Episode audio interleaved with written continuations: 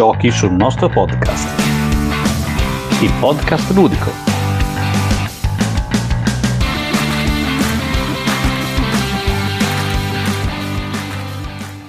Benvenuti alla nuova puntata di Giochi sul nostro podcast, al microfono FAPOS. Qui con me c'è anche Davide Simarillon. Ciao a tutti, benvenuti. E oggi con noi abbiamo un ospite d'eccezione perché abbiamo l'onore di ospitare Giaime Alonge, professore ordinario dell'Università di Torino. Buonasera. Buonasera, sono lieto di essere qui con voi, grazie di questo invito. Ti posso chiedere di presentarti un attimo ai nostri ascoltatori in modo tale che inquadrino tu cosa sei e di cosa ti occupi? Allora, diciamo, io professionalmente insegno storia del cinema, però gioco a Wargame da quando avevo 11 anni, meglio, ho giocato a Wargame da quando avevo 11 anni fino al primo anno di dottorato.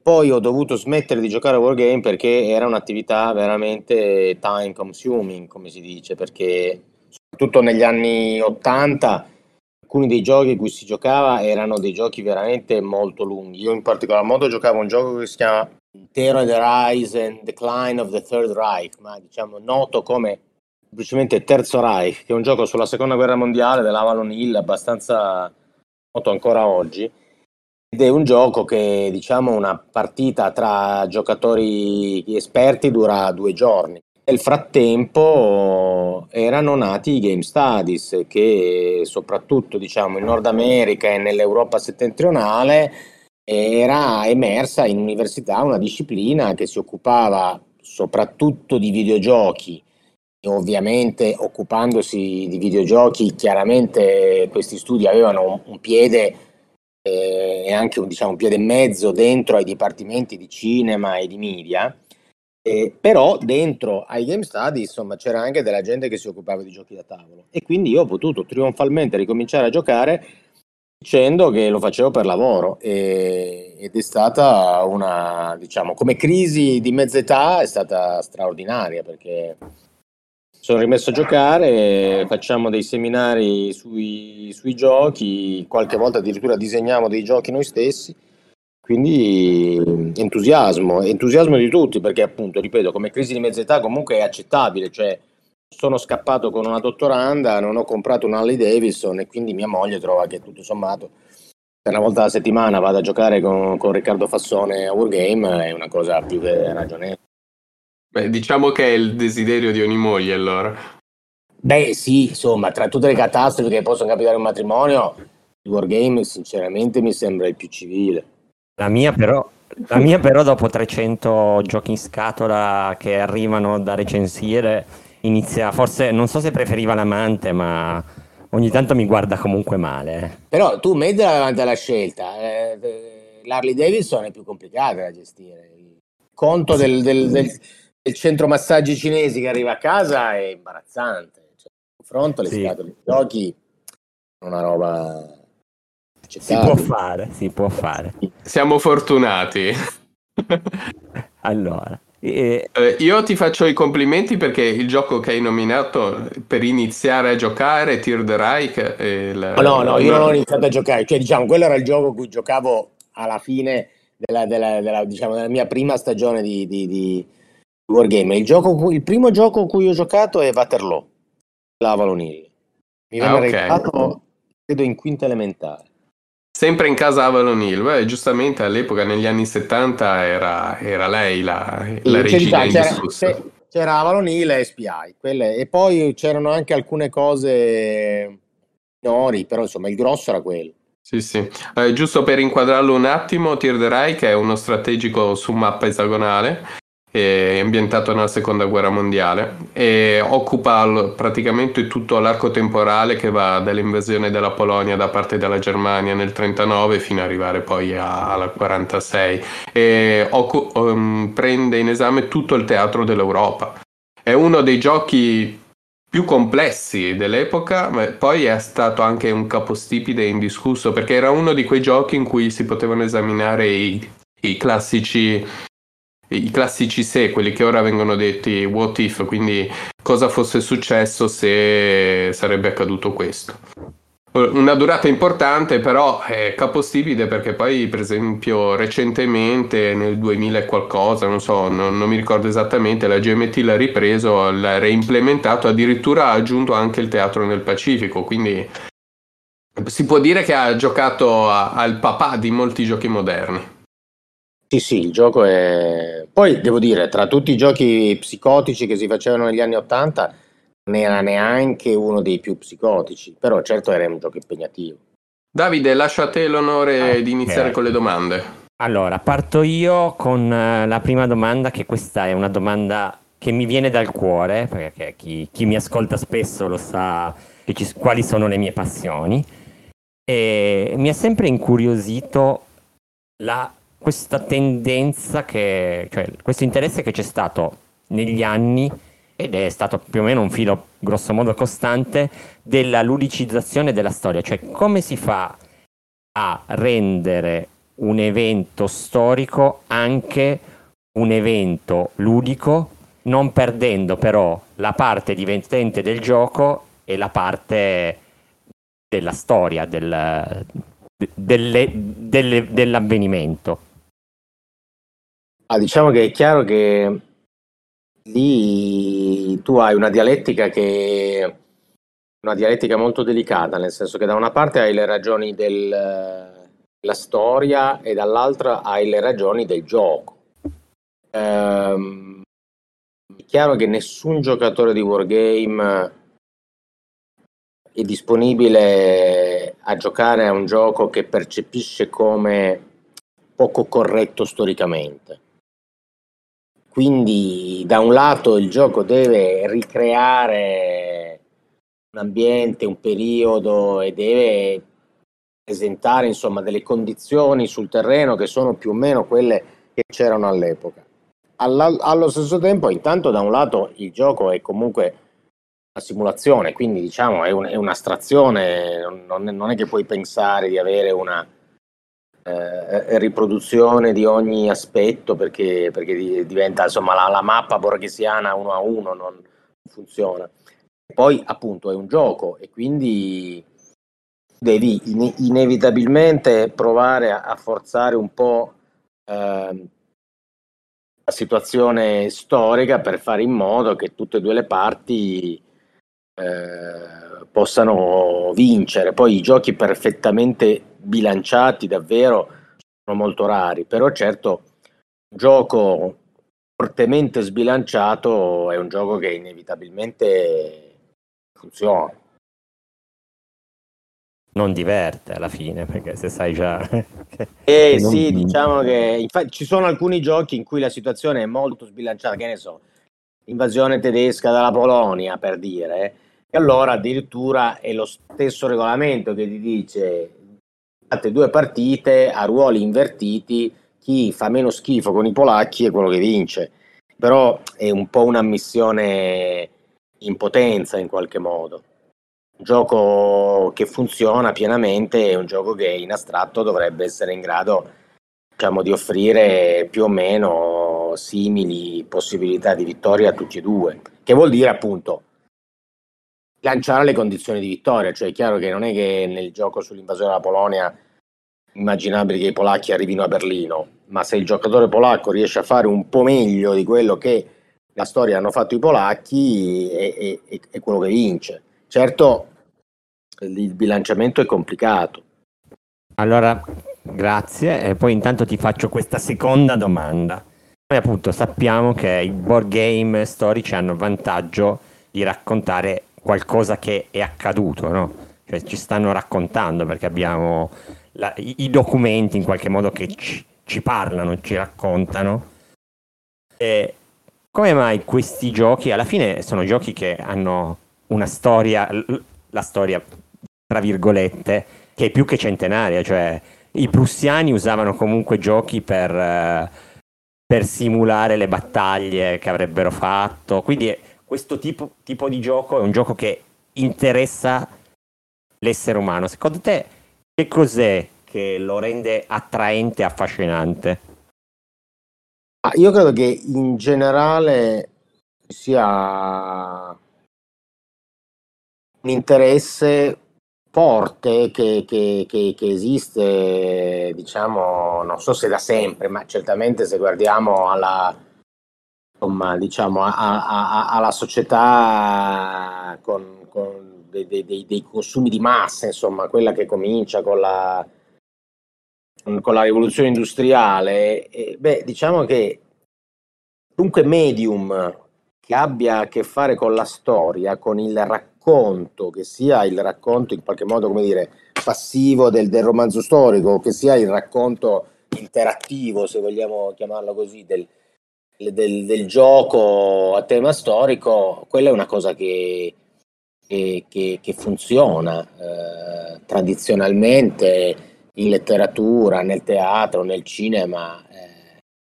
Il racconto del passato, soprattutto delle battaglie, degli eroi, degli imperatori, è una cosa che funziona. Se parliamo dei prussiani del Kriegsspiel, lì però siamo dietro una cosa un po' diversa, nel senso che appunto un conto è il wargame come attività ricreativa, e un conto è il wargame come strumento in qualche modo predittivo, anche se diciamo su questo esiste un ampio dibattito. Però certo, quando gli ufficiali prussiani all'inizio dell'Ottocento cominciano a usare il Kriegsspiel per pianificare le loro campagne, per addestrare gli ufficiali, lo usano in quel modo lì, e ancora adesso il wargame, sia in versione digitale sia in versione analogica, viene usato nei comandi della NATO, delle forze armate russe e così via, in quel modo lì.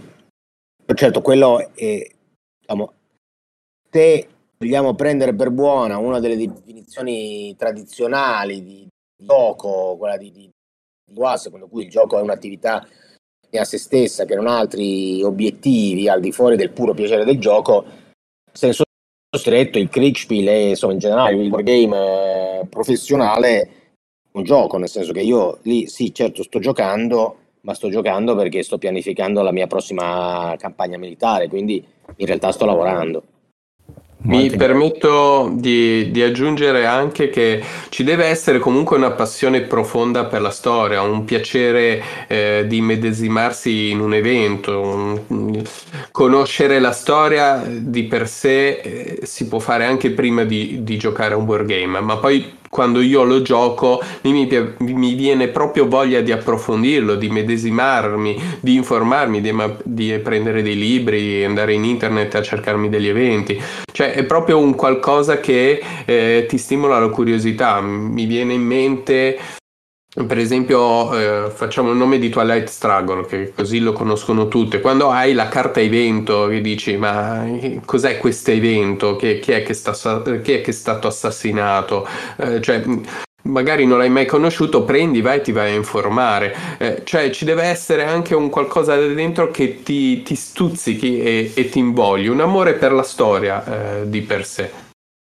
Sì, questo, allora diciamo, forse non tutti i wargamer sono gli appassionati di storia, però diciamo che i wargamer, quelli veramente convinti, tendenzialmente appunto sono persone che ti comprano le riviste, che si comprano i libri di storia, che vanno a vedersi il museo militare, che vanno a vedere il campo di battaglia di Marengo, di Anzio, di dove volete voi, insomma. Si tratta mi sei piaciuto perché l'hai lasciato intendere, ma non l'hai detto esplicitamente. Volevi dire gli invasati, immagino. Volevo dire gli infognati, proprio a dirla, proprio. Ti do ragione. Infognati sì, però insomma, infognati di una cosa bella, perché poi alla fine la storia è conoscenza, no? Visto che conoscenza in qualche modo è anche qualcosa di, può essere didattico come però tu lo sai che ci sono quelli che si mettono lì e discutono su a quanto tira il cannone da 88 mm, allora è giusto che faccia 4 esagoni, 5 esagoni, cioè lì c'è una componente No, lì stiamo esagerando, diciamo. Io sono così. Uno che tutti, a me qualunque film di guerra mi entusiasma, poi però se c'è un carro armato Patton degli anni 50 in un film sulla seconda guerra mondiale subito mi innervosisco, per cui sono fatto così anch'io, non è che sto criticando nessuno, perché mi ci metto io stesso lì dentro. Però ci sono anche i giochi che provano a dare il massimo del grado della simulazione possibile, tipo Squad Leader, Advanced Squad Leader ci prova, perché mettono in gioco tanti di quei parametri all'interno che uno dice mamma mia dove sono finito. Io devo dire che rispetto a Squad Leader e figli ho un po' di fatica, nel senso che cioè, i giochi tattici mi piacciono se sono semplici. Cioè, se devo imparare un regolamento di 100 pagine, allora devo conquistare, non dico proprio il mondo, ma almeno la Francia. Cioè, imparare un regolamento complicatissimo per conquistare un isolato, francamente, non vale la pena. Sono io d'accordo. Anch'io, però con leader mi sono già arreso io, quindi... Posso chiederti qual è un compromesso accettabile per te? Cioè, un gioco che... in questo senso sia un compromesso accettabile tra complessità e diciamo l'esperienza ludica che offre. Allora, per esempio, dal punto di vista tattico, un gioco che sto giocando in questo periodo che trovo molto bello e che sicuramente da un punto di vista simulativo è un gioco estremamente carente, ma che però ha la capacità di darti, diciamo, il sapore, è Undaunted.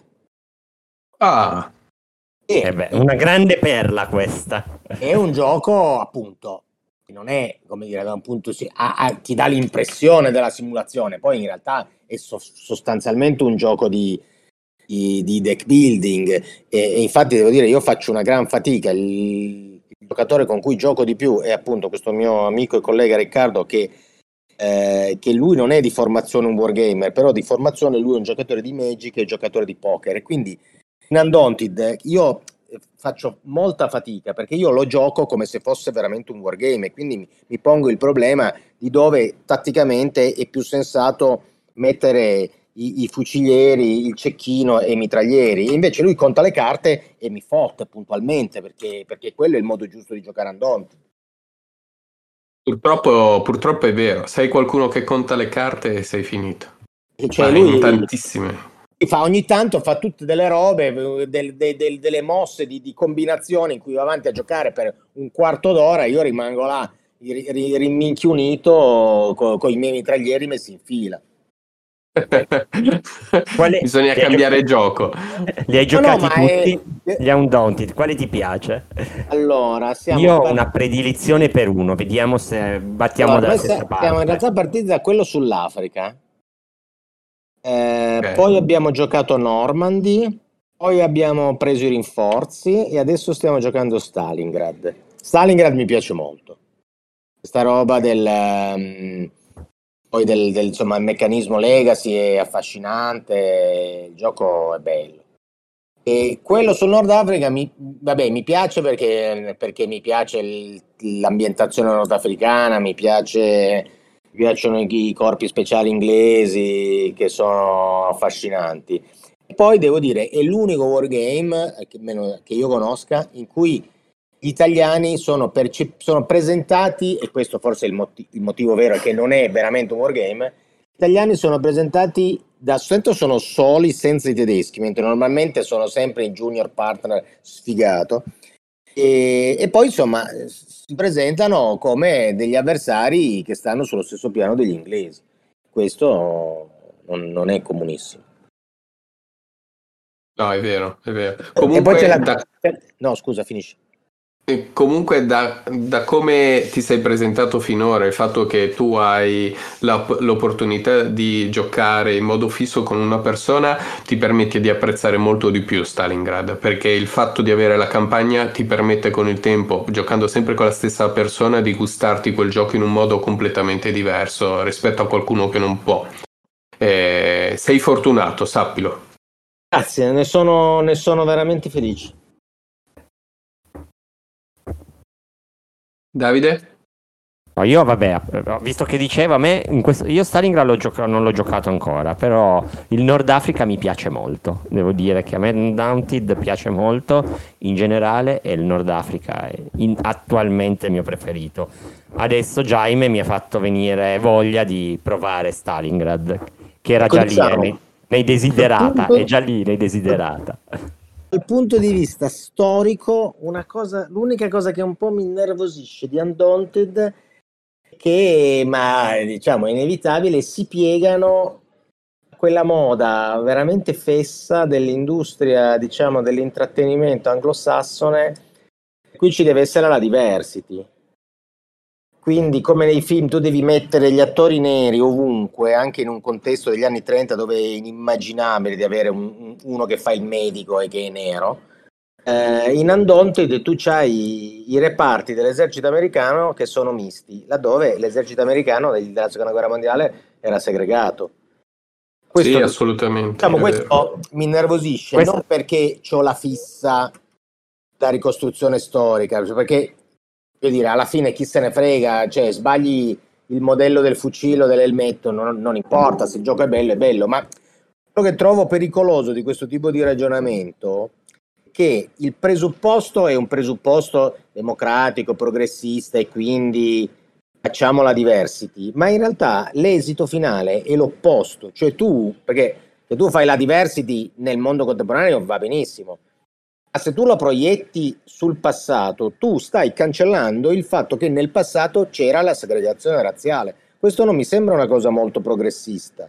Semmai tu devi sottolineare il fatto che nella seconda guerra mondiale, per quanto riguarda gli Stati Uniti, c'è una contraddizione bestiale, cioè che gli alleati combattono contro il regime che, diciamo, è stata l'incarnazione più perfetta dell'idea di razzismo, e però gli americani hanno un esercito che è segregato, e allora questa contraddizione in un buon gioco di simulazione dovrebbe venire fuori. Se la nascondi, in realtà paradossalmente fai il gioco del Ku Klux Klan.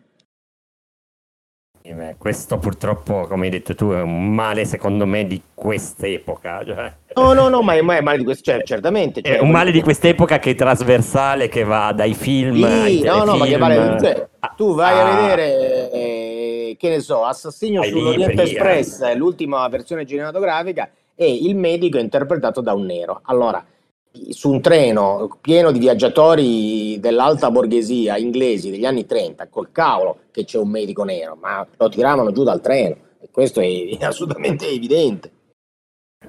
Ok, adesso ritorniamo un po' sulle domande e te ne faccio una. Visto che prima hai detto dei Game Studies, abbiamo affrontato in qualche modo questo tema di striscio, secondo te che cos'è che rende un gioco che rende un gioco didattico, ma non solo didattico nel senso positivo, perché poi spesso quando si sente la parola didattico e gioco c'è un po' di paura, no? che il didattico possa superare il gioco. Allora, secondo me il concetto di gioco didattico è veramente un po' controproducente, nel senso che, allora, storicamente, almeno diciamo nella civiltà occidentale, forse in qualunque civiltà umana, sicuramente nella civiltà occidentale c'è un pregiudizio nei confronti del gioco. Il gioco è un'attività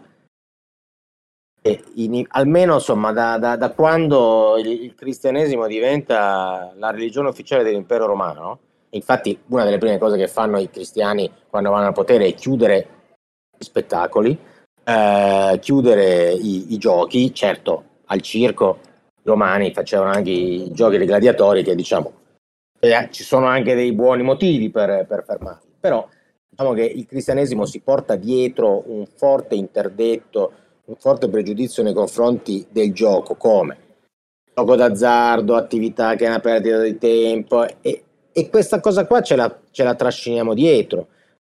Storicamente il gioco non fa parte, per esempio, dello studio delle discipline umanistiche, dove si studia qualunque cosa, ma i giochi no. L'unico ambito accademico in cui tradizionalmente sono presenti i giochi sono i dipartimenti di psicologia, perché il gioco è un'attività infantile, quindi va bene, allora per uno che sta con i bambini, che si occupa dei bambini, allora studiare il gioco va bene, mentre invece per il resto no.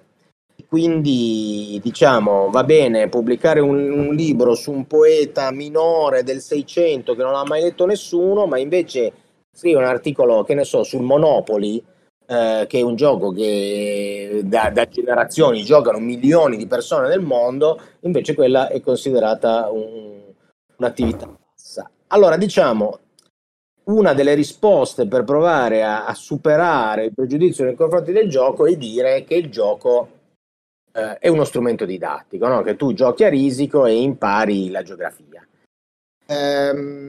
Sì, certo che giocando a Risico poi impari la geografia, però nessuno sano di mente si mette a giocare a Risico perché vuole imparare dove sta la Kamchatka.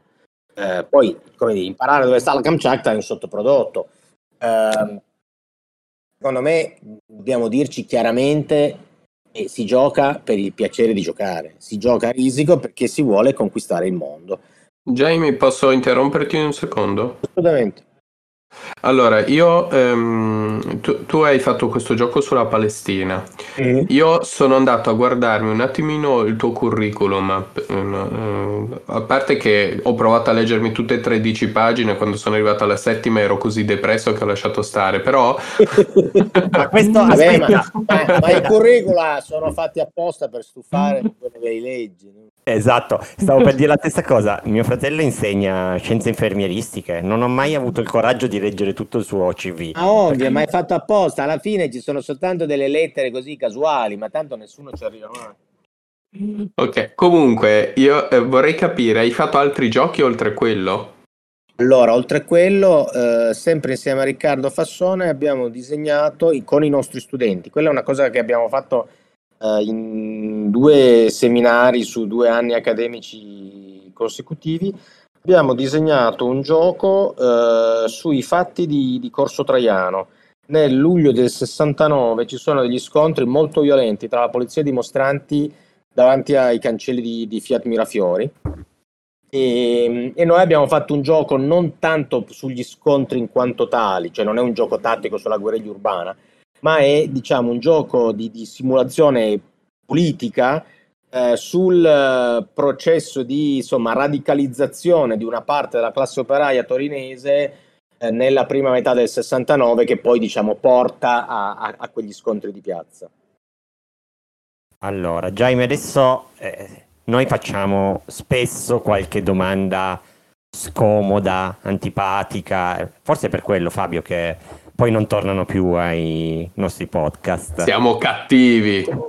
Allora, ecco questa parola, cattivi. Può capitare di giocare dalla parte sbagliata della storia, no? Cioè giocare con i cattivi. Faccio l'esempio proprio semplice.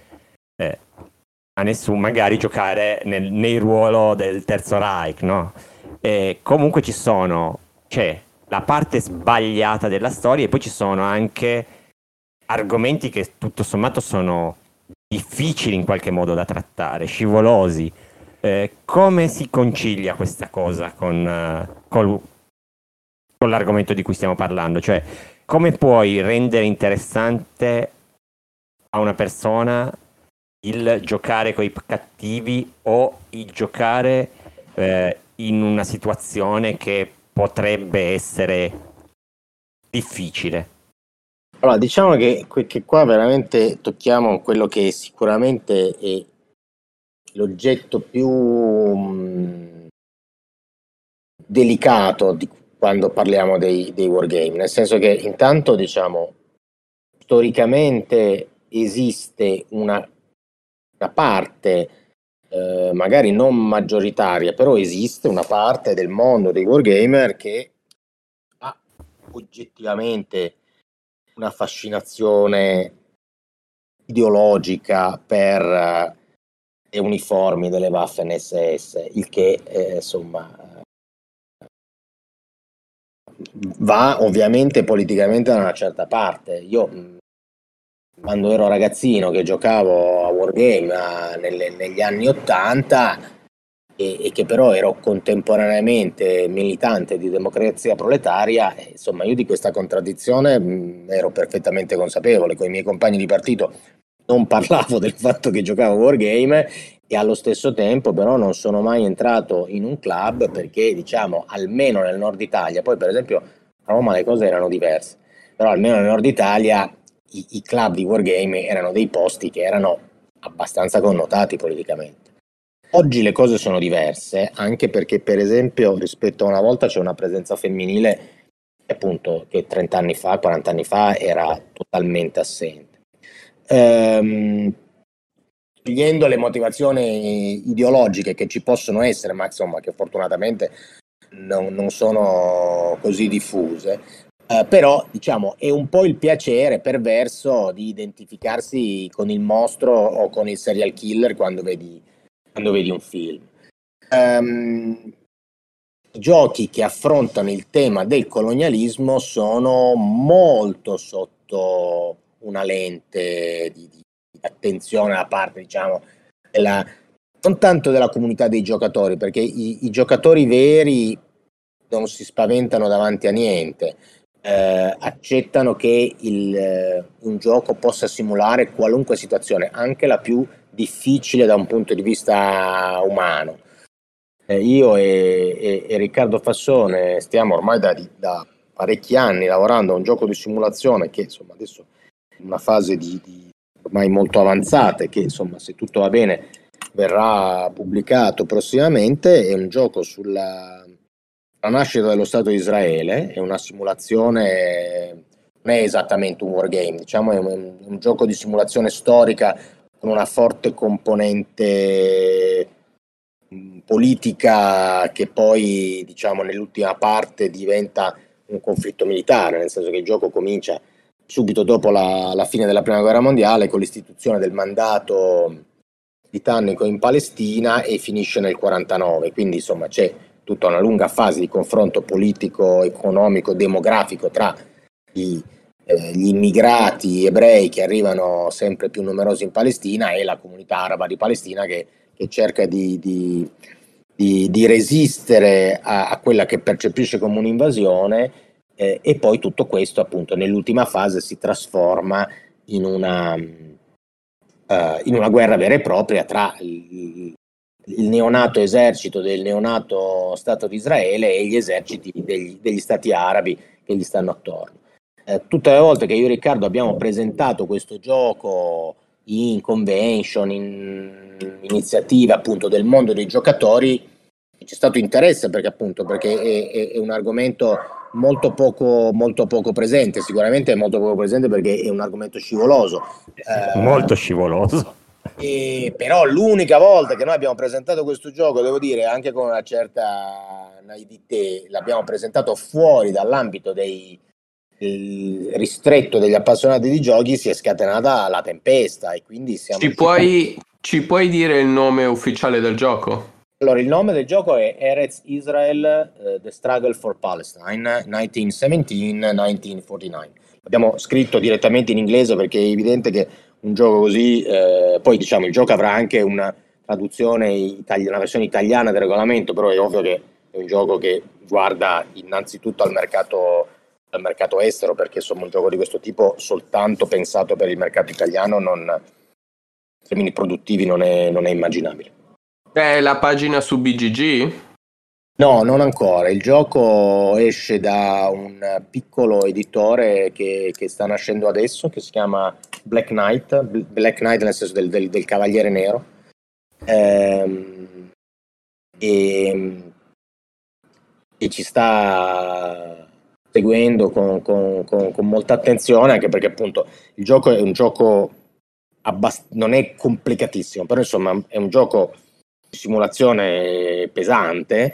Questa era la prima volta che noi provavamo a disegnare un gioco, nel caso di Riccardo Riccardo aveva una esperienza forte di game design in ambito da una parte di videogiochi e dall'altra di serious game, di urban game, però Per entrambi era la prima volta che disegnavamo un board game a sfondo fortemente storico, e devo dire abbiamo lavorato molto e del risultato siamo molto contenti. Poi appunto speriamo di non essere né accoltellati da Hamas né di averci una bomba sotto il sedile della macchina messa dal Mossad, e però insomma se sopravviviamo alla fine credo che saremo soddisfatti. Appunto l'unica volta che ho fatto un'uscita pubblica e siamo beccati contemporaneamente dei servi dei sionisti e degli antisemiti.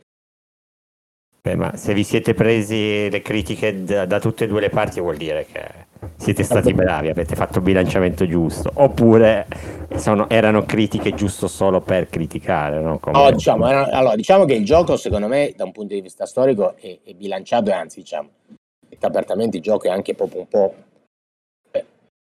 che non ti puoi schierare, perché non puoi schierarti apertamente in un gioco come quello. Anche se certamente il gioco offre una ricostruzione di una situazione storica e in cui si dicono alcune cose che sono non semplici da dire, diciamo, fuori da un contesto di addetti ai lavori. Cioè, il grosso dei libri che noi abbiamo letto su questa storia e sono libri scritti da storici israeliani.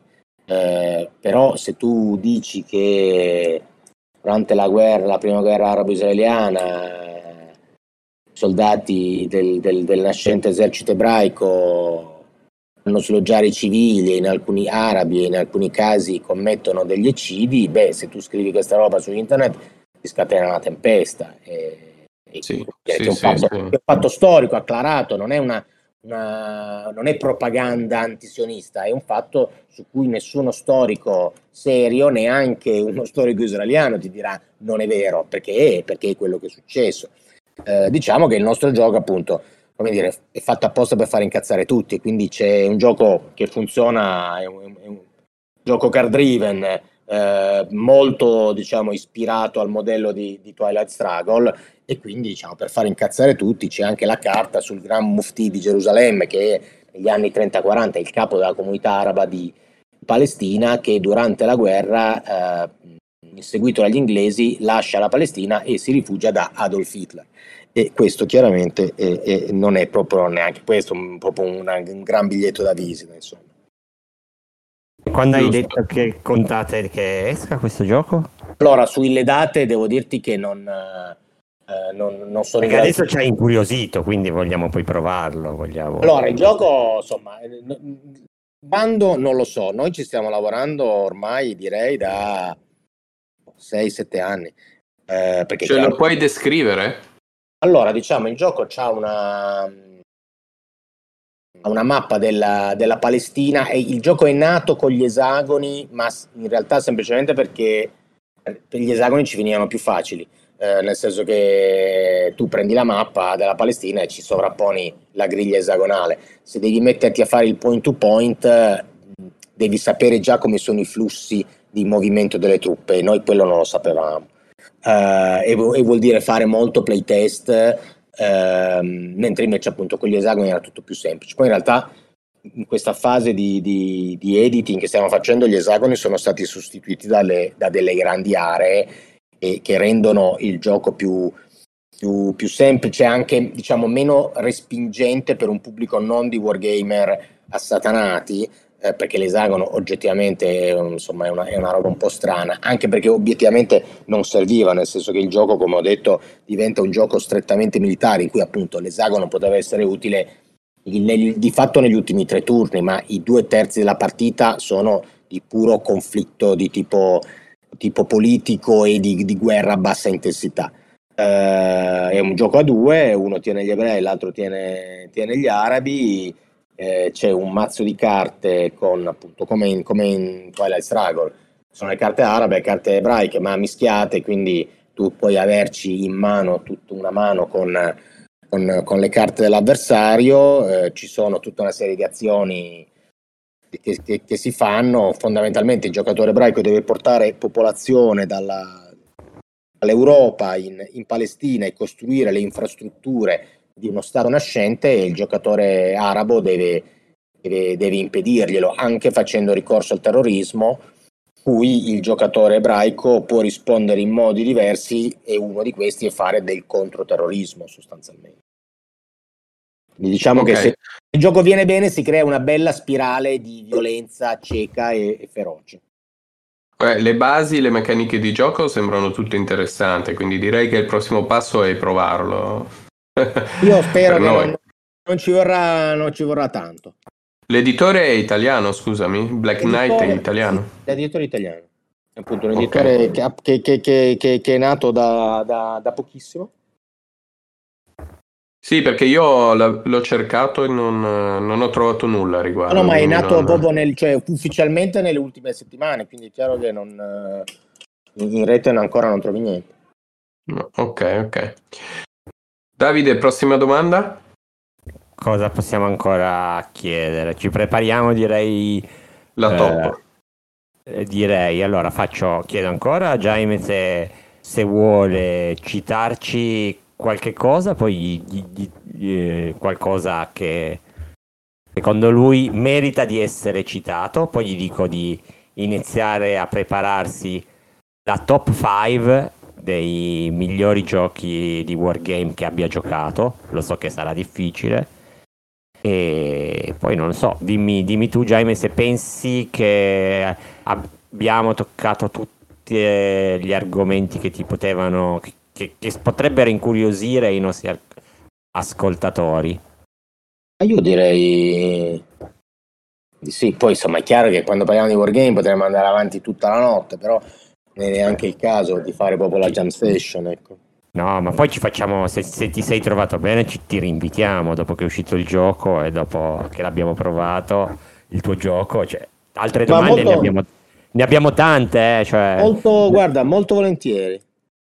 Dai what if a tante altre cose, a conciliare ambientazioni meccaniche, io c'ho una serie di domande, ma quindi io direi che anche per non annoiare andrei con la tua top 5, non necessariamente in ordine, dei migliori wargame giocati e il perché li hai inseriti in questa lista.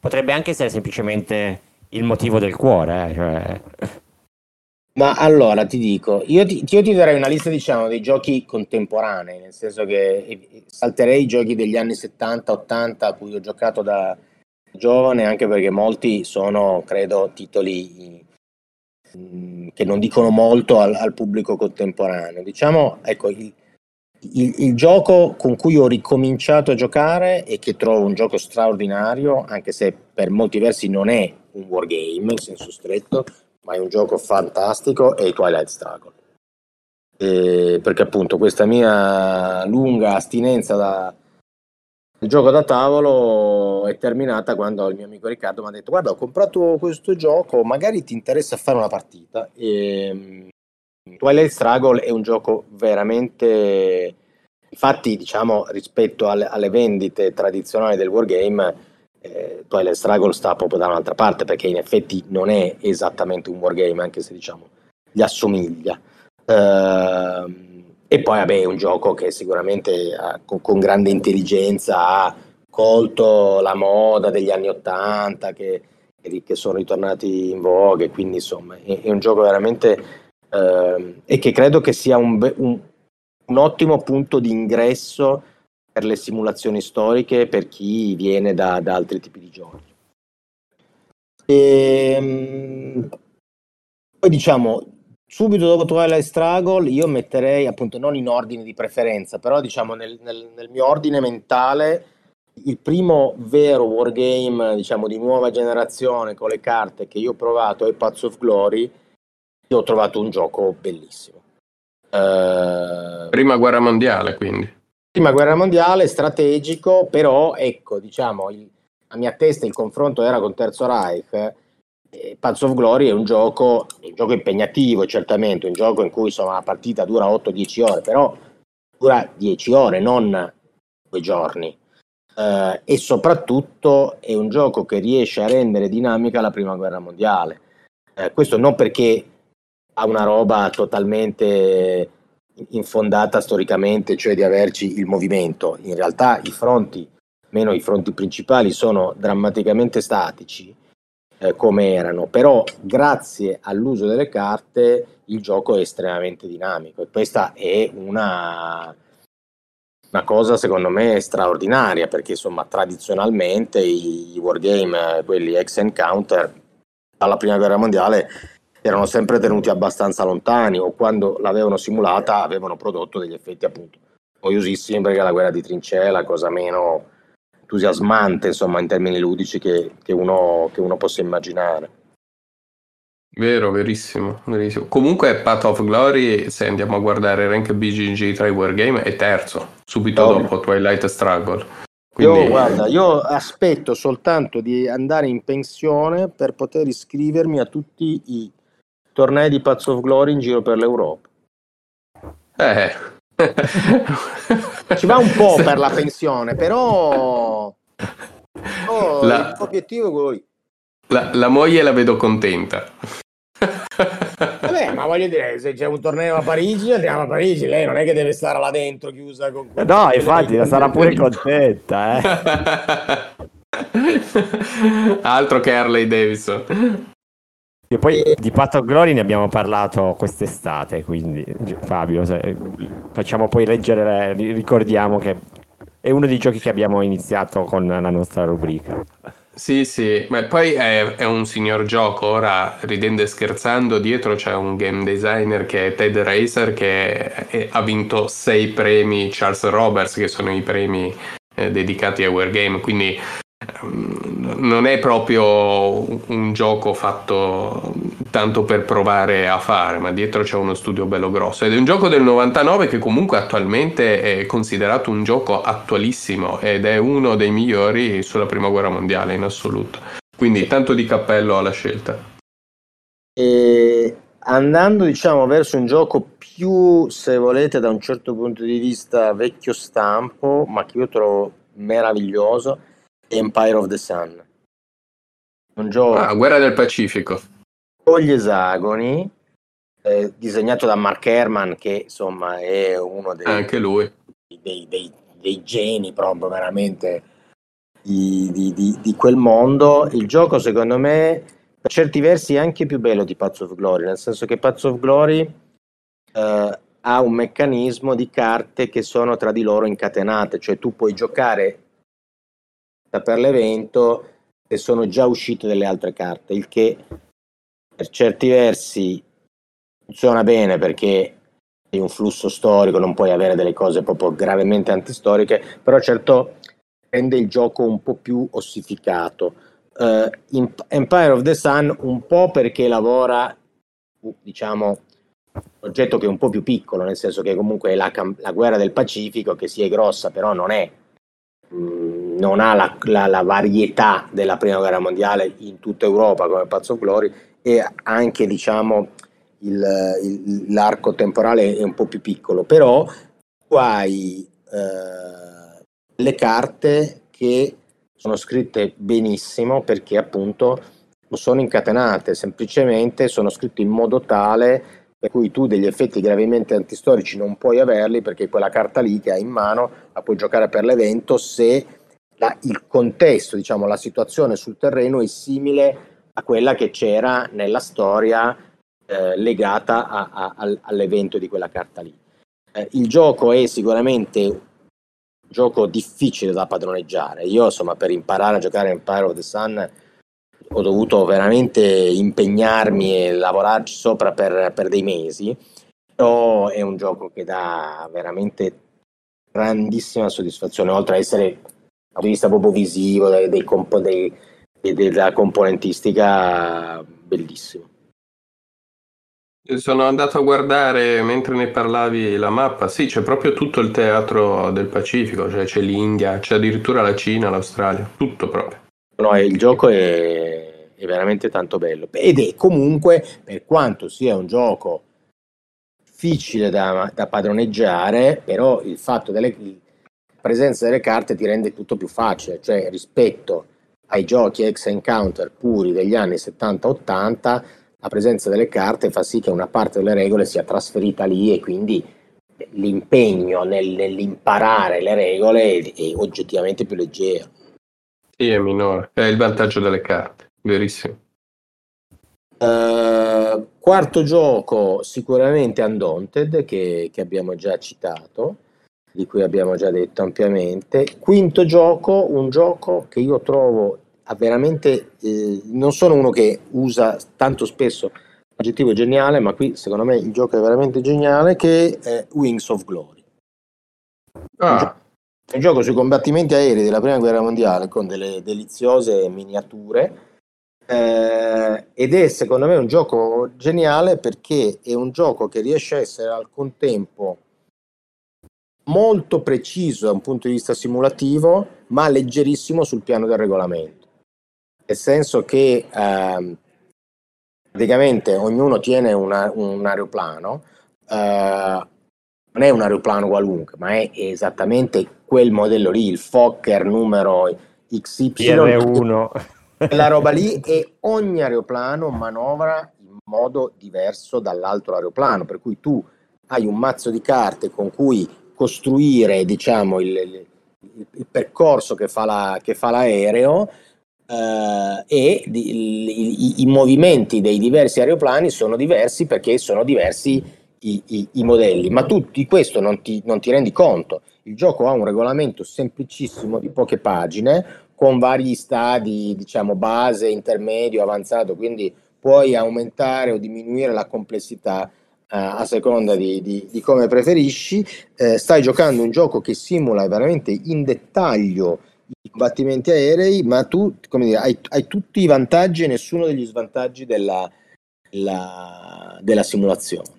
Ed è un gioco visivamente veramente piacevolissimo, perché appunto c'hai queste miniature. Io ho un figlio adolescente che davanti alla mia passione per i giochi da tavola è sempre un po' così, meno che mai quando era piccolo provavo a farlo giocare il gioco, il discorso che vi facevo prima, tutte le volte che subodorava che c'era, diciamo, un intento didattico, proprio se la dava a gambe.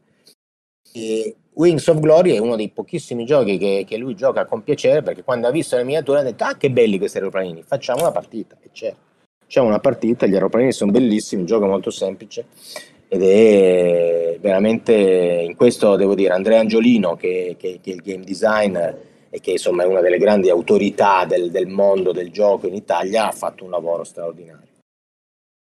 Verissimo, è una realtà italiana prestigiosa. Amo molto anche io questo gioco. Infatti tu, Davide, lo dovrai recensire, quindi ci aspettiamo la tua recensione poi. Sì, arriverà. Sarà una recensione in cui parlerò anche del papà e del nonno. E tra l'altro le miniature, comunque ci sono alcune che sono accessibili, altre sono dei pezzi da collezione. Beh, certo, perché lì è scattato il meccanismo perverso quindi tu vai su eBay e ci sono alcuni pezzi che ti costano delle cifre assurde. Sì, molto assurde. Però sono modellini, sono modelli bellissimi. C'è il Fokker D7 di Göring, se lo cercate, che io non sono mai riuscito a comprarlo perché oramai ha veramente preso prezzi assurdi. Io a casa ne ho più di una trentina di modelli. Però come pallone aerostatico. C'hai anche i palloni franati, che bello. Sì. Però come dice Giaime, il fatto che ci sono i modellini attira le persone, quindi perché è anche uno... Volendo tu lo puoi giocare anche con la carta invece che col modellino, però è tutta un'altra cosa, cioè non... assolutamente non. Allora, però nei citati, diciamo 5, ti chiedo, facciamo il sesto, ma per una mia curiosità personale, guarda, quale coin citeresti? Allora, quale coin citerei? Io citerei, perché... visto che un coin dobbiamo metterlo in una lista di questo assolutamente. Allora, diciamo, il coin ce ne sono tanti. Allora, sicuramente Distant Plane, sicuramente Cuba Libre.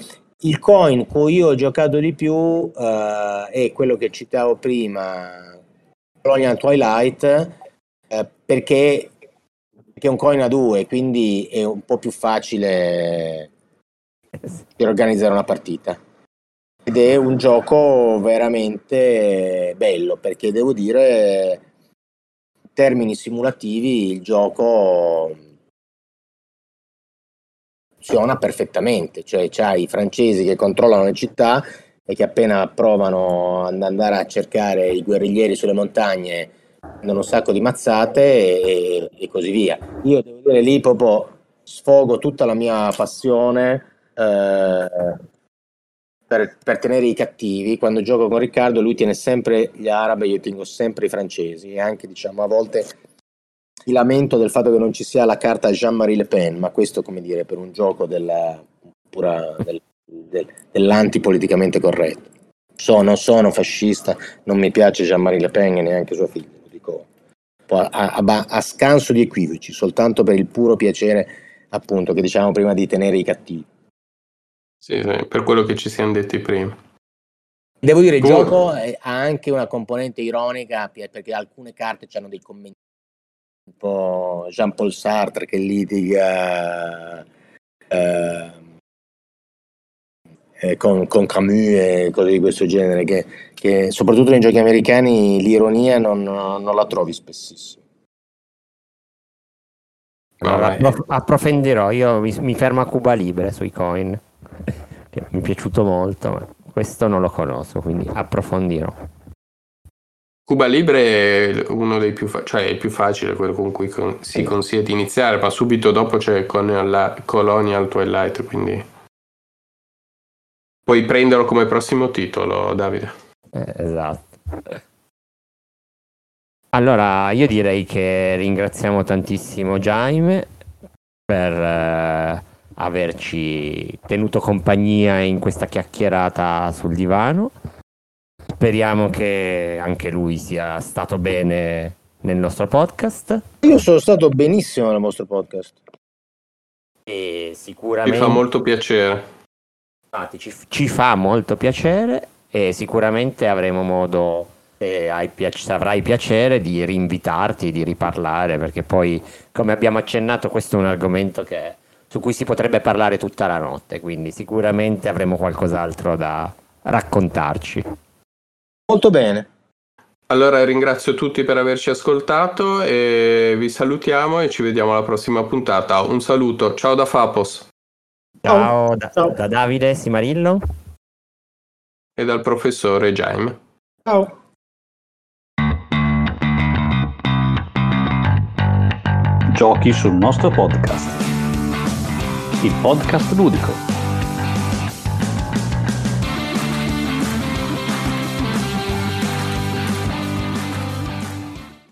Per approfondire gli argomenti trattati nel podcast, visitate il sito www.giochisulnostrotavolo.it. Se volete contattarci, fatelo attraverso Telegram o via email. Trovate tutti i link in descrizione.